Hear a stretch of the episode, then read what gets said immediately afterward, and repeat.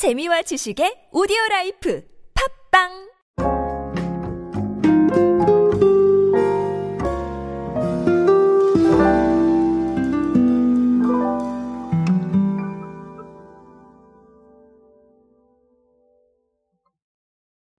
여러분은 어디까지 구독해 보셨습니까? 일단 제 오디오 클립을 아마 구독하고 계실 것 같고요. 자, 이건 저만의 착각인가요? 자, 어쨌든 제 오디오 클립을 구독하고 계실 것 같고 아무래도 OTT 서비스 많이들 구독하고 계실 것 같고 음원 서비스도 많이들 구독을 하고 계실 것 같습니다. 그만큼 우리가 택할 수 있는 구독의 종류가 점점 많아지고 있습니다. 과거에는 간행물 위주였죠. 저도 어렸을 때 과학 관련 잡지를 구독했던 기억이 납니다. 그런데 과학 관련 잡지를 구독했던 제가 왜 지금 트렌드를 하고 있는 걸까요? 오늘은 의문이 참 많은 날인 것 같습니다. 어쨌든 구독에 대한 또 새로운 사례가 하나 있어서 오랜만에 구독 경제에 대한 이야기 간략하게 정리해 드리려고 오늘 오디오 클립 준비했습니다. 안녕하세요. 인싸의 시대에 그들은 무엇에 지갑을 여는가의 저자 노준영입니다. 여러분들과 함께 소비 트렌드와 대중문화 트렌드들, 마이크로 트렌드의 관점에서 쉽고 빠르고 정확하게 정리해 드리고 있습니다. 강연 및 마케팅 컨설팅 문의는 언제든 하단에 있는 이메일로 부탁드립니다. 저 먹고 살아야죠, 여러분. 많이 도와주십시오. 한샘이 가구 구독 서비스를 시작을 했는데 어, 이번에 시작한 구독 서비스가 매트리스예요. 매트리스인데 어, 60개월 동안 월 9,900원에 구독 가능한 상품하고 월 28,900원에 구독 가능한 상품하고 이렇게 두 가지를 선보였습니다. 어떻게 보면 역으로 이렇게 생각하실 수도 있어요. 아니 그 구독할 바에 그냥 사고 말지라고 생각을 하실 수도 있는데 어, 그럼에도 불구하고 다른 의견을 가지신 분들도 계실 것 같습니다. 이 구독의 강점은 뭐냐면 제품을 구매하는 거에 비해서는 좀 부담이 적게 작은 비용으로 접근이 가능하다는 것. 그리고 사후 관리가 들어가 있기 때문에 이 관리의 측면에서 약간 편리미엄을 챙길 수 있다는 거. 이런 부분들을 구독의 강점으로 내세울 수 있을 것 같습니다. 제가 봐도 그래요.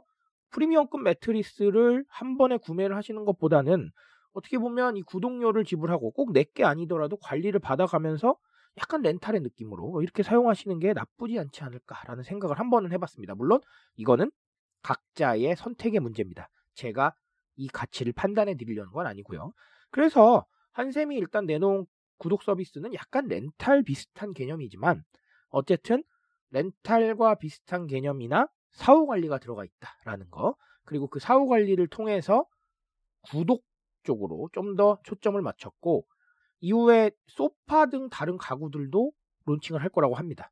어쨌든 이런 부분들 구독의 새로운 형태로 볼 수가 있습니다. 제가 말씀드렸지만 렌탈과 비슷한 형태지만 어쨌든 사후 관리라는 부분을 집어넣고 또 다른 요소들을 조금 더 추가해서 구독이라는 형태로 만들어냈다라는 거 일단 주목해 보셨으면 좋겠습니다. 그러면 오늘은 여러분 간단하게 구독이 왜 지금 히트하는가, 왜 가구까지 구독하는 시대가 열렸는가라는 부분 이 부분에 대해서 말씀을 드리려고 해요. 첫 번째는 여러분 누가 뭐래도 저는 가성비인 것 같아요. 비용에 대한 부담이 조금 적다. 비용 대비해서 얻는 만족감이 좀 더 크다. 이 부분을 조금 생각을 하고 싶어요. 물론 이 개념은 가격 자체가 싸다는 얘기가 아닙니다, 여러분. 가격 자체 안 싸요. 네, 한샘 같은 경우는 안 쌉니다. 하지만 그럼에도 불구하고 제가 방금 말씀드렸죠. 초기에 접근할 때 가격에 대한 부담이 조금 적다. 저는 이걸 가성비의 한 종류로 일단은 판단을 했습니다. 대부분의 구독 서비스들이 구독료보다 좀 더 많은 제품을 주거나 구독료보다 조금 더 많은 할인을 해줍니다. 이 가성비의 면에서 접근했을 때 상당히 의미가 있다라는 거예요. 근데 이 가성비에 대한 부분을 생각을 할 수밖에 없는 게 사람이 구독을 하게 된다는 건 매달 돈이 빠져나가는 일입니다, 여러분. 이게 생각보다 크게 느껴질 수 있어요. 뭐 구독료가 5천원이다라고 하더라도 계속해서 5천원이 매달 내 통장에서 빠져나가는 거잖아요. 그렇게 되면 생각지 못한 부담감을 느낄 수도 있는 거거든요. 그러니 그 부담감을 상쇄할 수 있을 만큼 더 많은 상품과 더 많은 할인을 제공을 해야 됩니다. 그리고 그런 게 아니라면 한샘의 경우처럼 초기에 접근하는 방법을 조금 부담 없이 들어갈 수 있게 만들어주는 이런 상황을 세팅을 해야 된다는 것이죠. 그래서 우리 대부분 구독료를 보면 비싸게 구독하는 경우는 없습니다. 예전에 우리 간행물 같은 경우도 어, 전체를 따로 살 때보다는 조금 더 할인을 해줬어요. 아니면 뭐 선물을 조금 준다든지 그런 것 때문에 구독을 하게 되는 것이지 사실 구독 자체로는 메리트가 없을 수도 있어요. 내가 단순히 무언가를 받아볼 수 있다. 내가 무언가를 힘들이지 않고도 획득할 수 있다라는 거 말고는 사실 아주 딱히 흥미로운 부분은 찾을 수가 없죠. 그러다 보니까 이 가성비라는 부분을 확실하게 챙겨주는 건데 이 가성비라는 부분은 중요할 수밖에 없어요. 지금 우리가 불확실성의 시대에 살고 있고 그 불확실성의 시대에서 써야 할 곳은 확실하게 쓰지만 아낄 곳은 아끼는 이런 소비 트렌드가 벌어지고 있기 때문에 이 가성비의 측면 구독에만 적용되는 건 아니지만 상당히 매력적일 수밖에 없다라는 거 이게 첫 번째입니다. 그리고 두 번째는 생산자와 소비자에게 모두 매력적인 카드예요. 왜냐하면 자 이렇게 생각해 봅시다. 생산자는 고객을 확보해야 돼요. 그렇죠?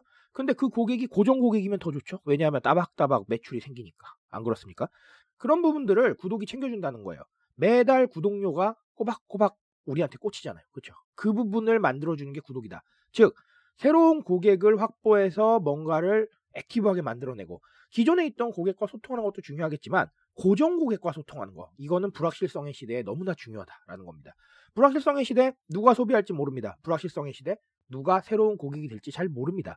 그런 상황에서 고정 고객을 확보해 놓으면 적어도 속된 말로 밑에 깔아준다고 그러잖아요. 이게 굉장히 속된 말인데 어쨌든 깔려 있는 고객이 있다 보니까 우리가 다른 걸 시도할 때 조금 더 액티브하게 조금 더 과감하게 나갈 수 있다는 겁니다. 기본은 일단 했으니까 그렇죠. 그런데 이게 소비자 입장에서도 괜찮아요. 왜냐하면 뭐 따박따박 지금 한샘의 경우도 관리를 받을 수 있으니까 이 부분에 대한 매력이 있고요. 그리고 대부분의 상품들이 구독하면 배송이 되는 형태이기 때문에 편해요. 그렇죠? 잊을만 하면 도착하고 잊을만 하면 받을 수 있으니 얼마나 편합니까? 그렇죠? 그래서 매우 매력적일 수밖에 없다. 편리미엄이라는 부분을 챙길 수 있기 때문에 그러다 보니까 제가 방금도 말씀드렸지만 생산자와 소비자에게 모두 매력적인 카드가 되고 있습니다. 그래서 구독이 주목받을 수밖에 없는 거예요. 그래서 앞으로 구독의 미래에 대해서 저한테 물으신다면 앞으로는 계속해서 구독하지 않는 게 없을 것이다 라고 말씀을 드리고 싶어요. 불확실성의 시대는 이미 시작이 됐고요.